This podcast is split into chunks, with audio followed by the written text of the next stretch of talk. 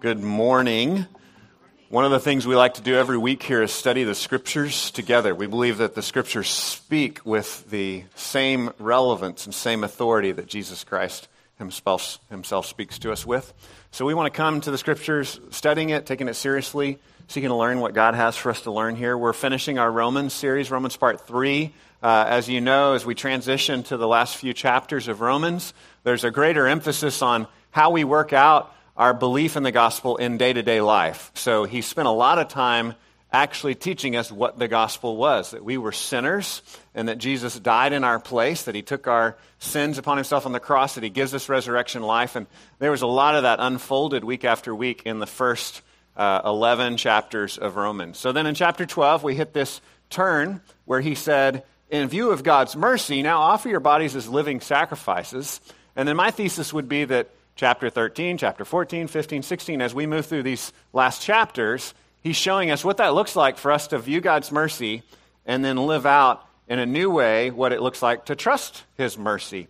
This week, we're calling it, as we move into chapter 13, submit to authority. Submit to authority. These are hard words. This is not something our culture is into. We tend to have an anti authority culture. So it's helpful to kind of understand where we are in, in the broader culture when we attack the scriptures uh, to say, okay, this is, this is going to be difficult for us, right? This is going to be hard for us to hear. Now, the flip side of that is the most common temperament of a soldier is one who likes to follow rules.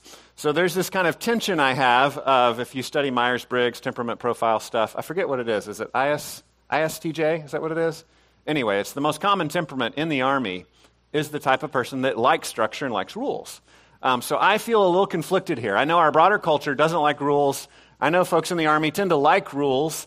Um, I, you probably can guess where I land on that if you know me very well. I struggle a little bit in this area. But we're going to look at it in chapter 13, verses 1 through 14. Chapter 13, if you don't have a Bible, you can open up the black Bibles in front of you to page 948.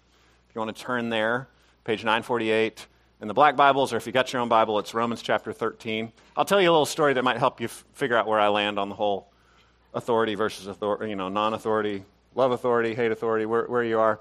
There's a little Chinese restaurant down the street that we used to eat at quite regularly. Uh, nice, nice Chinese buffet, had great sushi. I'm sad to say it's not open anymore.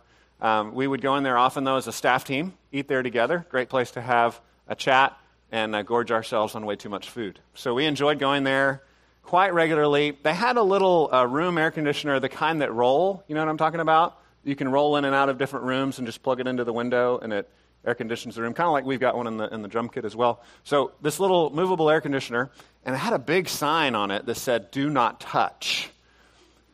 And so I had this habit of every time we would go to the restaurant, we would come in and the hostess would be, you know, asking us how many, and I would just kind of gently touch the air conditioner as she was asking us how many we had to sit that. So that might give you a picture of where I struggle in the authority issue. I, I struggle with rules that seem arbitrary and don't really seem to make sense, right?